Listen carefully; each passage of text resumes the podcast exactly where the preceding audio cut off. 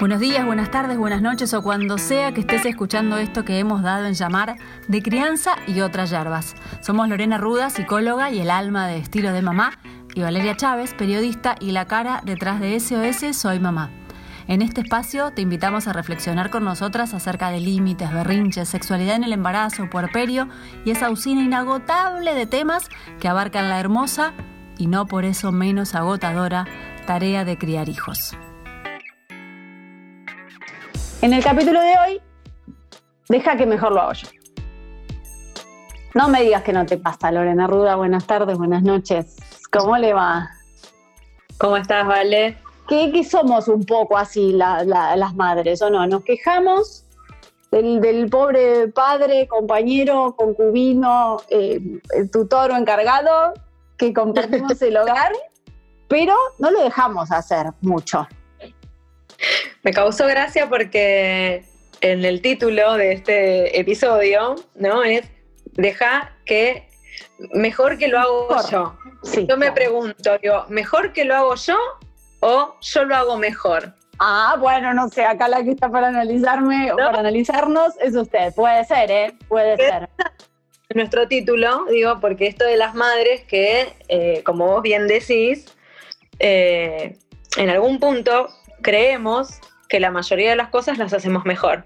Pasa un poco esto, de que no queremos, no podemos delegar, nos quejamos, pero después quiero hacer todo yo. Veníamos hablando de las tareas, ¿no? Las tareas en esta continuidad pedagógica en la que de golpe nos vimos convertidos en docentes. Y a mí me pasa, en general la tarea la hago yo y cuando algún día por alguna situación no la hago yo, digo, bueno, pero deja, no la subas.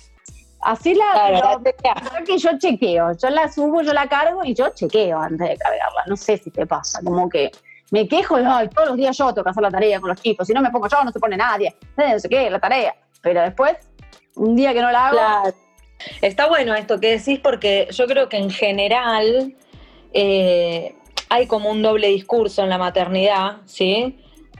Por suerte, ahora está como cambiando esto, como hay mucho movimiento más, incluso bueno, más feminista, y hay toda otra postura en relación a la maternidad, donde el padre está mucho más involucrado, un poco porque está de acuerdo y otro poco porque nosotras estamos como moviéndonos un poco en este rol estereotipado de la madre que todo lo puede y todo lo hace. Pero, digo, de alguna manera tenemos un poco todavía el doble discurso, muchas veces, bueno, en ocasiones, de que queremos delegar, queremos que ellos se ocupen, participen y estén involucrados, pero a costa de nuestro control. No terminamos de delegar del todo, ¿no? Claro. Por ejemplo... ¿Por qué no confiamos? ¿Por qué? Esa es una pregunta genial, porque en realidad, no sé si es porque no confiamos, sino porque... Nosotras creemos que lo hacemos mejor, quizá, o porque no toleramos que ellos lo hagan, pero de otro modo. Me parece que esto es como re importante y se repite como en todos los patrones, en todas las áreas, digamos, ¿no? Desde que nacen los bebés, porque nuestros hijos. ¿Por qué? Porque al principio, tal vez, por ejemplo, no sé, me acuerdo de estar viviendo una situación así, de las primeras veces que yo tal vez empecé a salir a comer con alguna amiga y dejé al bebé con su papá, y de dar 80 indicaciones, ¿no? Hasta que por suerte, en ese sentido, me han puesto límites como vos andá y dejame hinchar. O sea, claro, yo lo hago así. Vos quédate tranquila, pero hasta que alguien no te dice el otro lado, vos quédate tranquila, va a estar todo bien. Es como si no pudieras, ¿viste? Irte. A mí me lo han dicho mis amigas, estar en una cena, ¿viste? Y como chequeando mensajitos, claro, no sé qué, ya se durmió y comió bien y no sé qué. Y mis amigas me dijeron, está con el papá, o sea, mejor que con el padre, o sea, va a estar bien. Olvídate, aparte esto, ¿no? Digo, los padres no son niñeros, son los padres. Y si nosotras... A veces tenemos como la idea de que fomentamos ese vínculo, pero estamos todo el tiempo metidas en el medio, la realidad es que lo obstaculizamos. Y como siempre digo, los niños no necesitan dos madres, necesitan una madre y un padre. Claro, y cada uno... Claro, tenemos roles y tenemos estilos distintos. Y es verdad que cuando uno es bebé no se va a dormir de la misma manera con el papá que con la mamá. No va a cocinar lo mismo. El papá tal vez se preocupa por otras cosas. El vínculo es distinto. Los juegos que hacen son diferentes. Y hay que permitir que ese vínculo se construya lo más natural posible sin interceder. Entonces, porque aparte si no... digamos, damos más lugar al error también, ¿no? Nosotras también nos equivocamos y fuimos aprendiendo a relacionarnos con nuestro hijo de determinada manera y a conocerlo. Si nosotras estamos ahí todo el tiempo traduciendo al niño, el padre no lo puede conocer por sí mismo y hay que darle eso, porque qué egoístas que somos, ¿no? Digo, no, te está diciendo que lo que quiere, dice que... Claro, ¿viste? Ay, está llorando, no es porque tiene hambre. Yo ya sé lo que tiene, te dice, ¿viste? Y una empieza, no, porque tiene sueño, no, ¿qué hora es? Ya son las 11, ah, no, bueno, porque me duele la panza. No sé, empezamos como a subtitular. Bueno, y esto se va traspolando a distintas etapas de la vida de los chicos, ¿no? Donde una está todo el tiempo ahí, metiéndose, chequeando. Entonces ya son más grandes y una decide salir. Bueno, a mí ahora, por suerte, pero después de mucho trabajo, de mucho análisis y de mucha charla al respecto de esto, ya no me pasa, pero... Por ejemplo, si yo tenía una cena y alguno de mis niños tenía un poquito de fiebre, tal vez yo me quedaba. Ah, no, sí, claro. Y decís, claro. Porque él no le puede poner el termómetro igual que vos y fijarte el número. Fíjate. Ahora y es si verdad lee que mal, y si lee mal. Teléfono y es, ¿cuánto toma de ibuprofeno? Claro, o sea, bueno, ves, yo he dejado anotadito cada 8 horas, se los di a tal hora, le toca a tal otra, ¿te das cuenta? Claro. Porque también pero... entonces en un punto ellos se relajan, o sea, no, ahí es como una delgada línea, me parece, ¿no? Entre que uno no cede, uno no cede terreno o quiere controlar todo el tiempo y el otro también a veces capaz se relaja porque sabe que uno está, me refiero puntualmente a esto, ponele, sí, ¿no? Claro. Un remedio, ¿no? No a la diaria, sí. Obvio, la comida, no sé qué, pero un remedio, como que ellos también se relajan que fuiste a la pediatra y seguro vos escuchaste. Entonces, claro, no escuchó esa parte. Bueno, por eso me parece que es importante esto, digo, tal vez al pediatra está bueno que vayan los dos, o que el otro esté enterado de lo que se dijo, que si viene un médico a domicilio estemos los dos escuchando. Es verdad que es muy delgada la línea, en la que por eso es todo, está todo mezclado. Por un lado queremos más libertad, y por otro lado nos ponemos todo a cuestas. Por un lado nos quejamos de que no nos ayudan, entre comillas, recontra entrecomillado, digamos, no participan tan activamente o tan involucradamente de la crianza o de las cosas de la casa o lo que fuere, pero después cuando lo hacen queremos controlar que lo hagan como nosotras lo haríamos, como nosotras consideramos. Y ahí es donde hacemos agua, porque es esto, es no permitir que cada hijo tenga el vínculo con su padre que quiera tener, que pueda tener y que el padre genere. Y ese vínculo va a ser distinto al que tenemos nosotras como madres, ni mejor ni peor, va a ser diferente.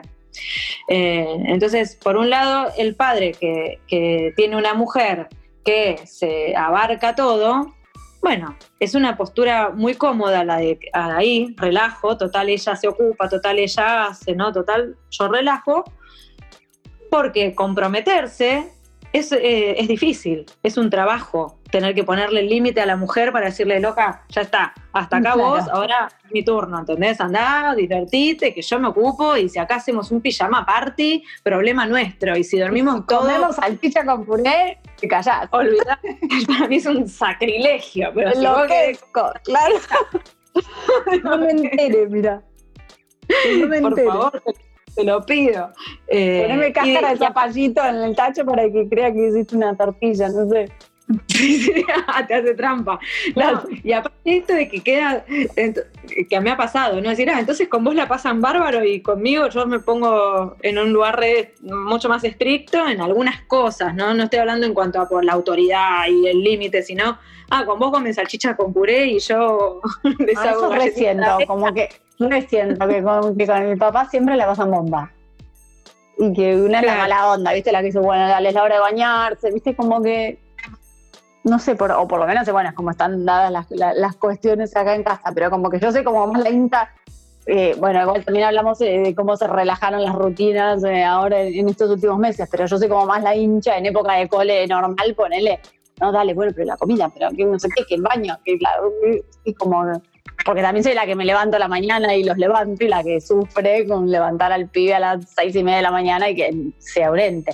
Entonces es como, claro, ese es mi lugar, ¿viste? La hincha que corre contra el reloj. Y si en ese punto siento como que papá es el relajado, con él la pasan bomba. Pero también tiene que ver como con las personalidades de cada familia en ese sentido. Muchas veces un poco es porque la madre, digamos, es más multitask, hacemos un montón de cosas, y el hombre es más de hacer de a una o dos cosas a la vez, ponele. No, pero esto es una ventaja para este punto, porque cuando ellos están con los hijos son mucho más dedicados, más exclusivos, digamos. Por eso una vez lo vive como, uy, al final yo soy la que... Hay veces envidio no, eso, claro, ellos son capaces de tirarse a mirar una peli con pochoclo y yo nada, capaz... Pero mira una peli, les pones la peli y mientras te vas a sacar la ropa de lavarropa, ¿viste? Como que no me relajo a tirarme a mirar la película con ella, ponele. Tal cual, porque vos en general, tu personalidad también es como un poco relajada, digamos, como que estás como muy exigida en un montón de cosas. Entonces tampoco podés como soltar, porque de alguna manera está bueno poder correrse de este lugar y... Bueno, dar más lugar a la participación de esto como un equipo, ¿no? Digo, claro, sacando el ideal, tipo, el equipo, qué bien que funcionamos, no. Pero, digo, tanto nos quejamos de que tenemos todo a cuestas, bueno, a ver, saquémonos algunas cosas y que haya cosas más compartidas, que haya esto, que no sea siempre uno el que pone el límite y es el malo y el que se enoja y el que saca los premios y los castigos y bla, bla, bla. Y ni tampoco el que sea todo uno, el permisivo, el flexible. Digo, me parece que está bueno, va un poco en las personalidades de cada miembro de la familia, digamos. Y otro poco hay que poder reconocerse ahí en, che, pará, ¿de qué me quejo si yo abarco todo? ¿No? Digo, si yo no doy lugar. Y si doy lugar, lo doy. Porque para darlo a medias me sobreexijo el doble, ¿no? Digo, si vos querés aliviarte, bueno, entregá. Si no, no entregues, porque es peor entregar y estar corrigiendo. Corre doble trabajo, después estar chequeando. Claro, aparte no te aliviaste en nada. Claro. Entonces, me parece que este es como el doble discurso maternal en el que nos ponemos todas las espaldas, nos quejamos de esto, pero cedemos poco en algunas cosas que para nosotras son cruciales, que no son tan cruciales, pero lo vivimos como algo terrible. No digo, en las distintas etapas, esto que decíamos al principio con el bebé, después, no sé, cómo lo hiciste dormir en vez de a las 9, a las 10:30. Digo, las personas muy estructuradas, esto es terrible. En cambio, cuando tal vez hay una madre que es un poco más relajada y suelta un poco más, tal vez esto se da más naturalmente. Y hay un montón de madres que realmente, incluso muchas madres que deciden no amamantar, para ser más autónomas y más independientes en este sentido, por ejemplo, ¿no? Digo, en que los padres también se despierten a la madrugada a dar mamaderas, para hacer esto un poco más compartido, ya que, claro, parejo, tal cual, ya que sabemos que muchas veces como que la lactancia deja un poco al padre afuera en algunas cosas. Entonces, digo, hay muchas madres que deciden esto a conciencia, y que los están involucrando más en cada tarea. Perfecto. Bueno, listo. Ya noté también. Hice mi lista con mi mea culpa. Yo me voy de acá como siempre con mucha tarea. Parece que no me está sana. No me analices, Lorena Ruda. Te lo pido, por favor. Porque acá me voy como con anotaciones, ¿viste? No, me parece muy bien. Me parece que acá, vale, la clave es dejar ser, dejar hacer, como algún texto que escribí alguna vez, ¿no? Digo, me parece que de diálogo que estamos teniendo hoy es poder permitirnos esto, que si vamos a dejar, dejemos, ¿sí? Okay. Y que si no, dejemos, básicamente. Me relajo, perfecto. Bueno, con este mensaje nos despedimos entonces, hasta la próxima. Dale, beso. Esto ha sido todo por hoy. Esperamos sepan entender que, dado el contexto de pandemia, estos podcasts están siendo grabados de manera remota. Sabrán disculpar cualquier desperfecto técnico. Estamos trabajando para usted. Los esperamos en el próximo capítulo de Crianza y otras yerbas. Cualquier duda, comentario o consulta nos encuentran en @estilo de mamá y @SOS Soy Mamá.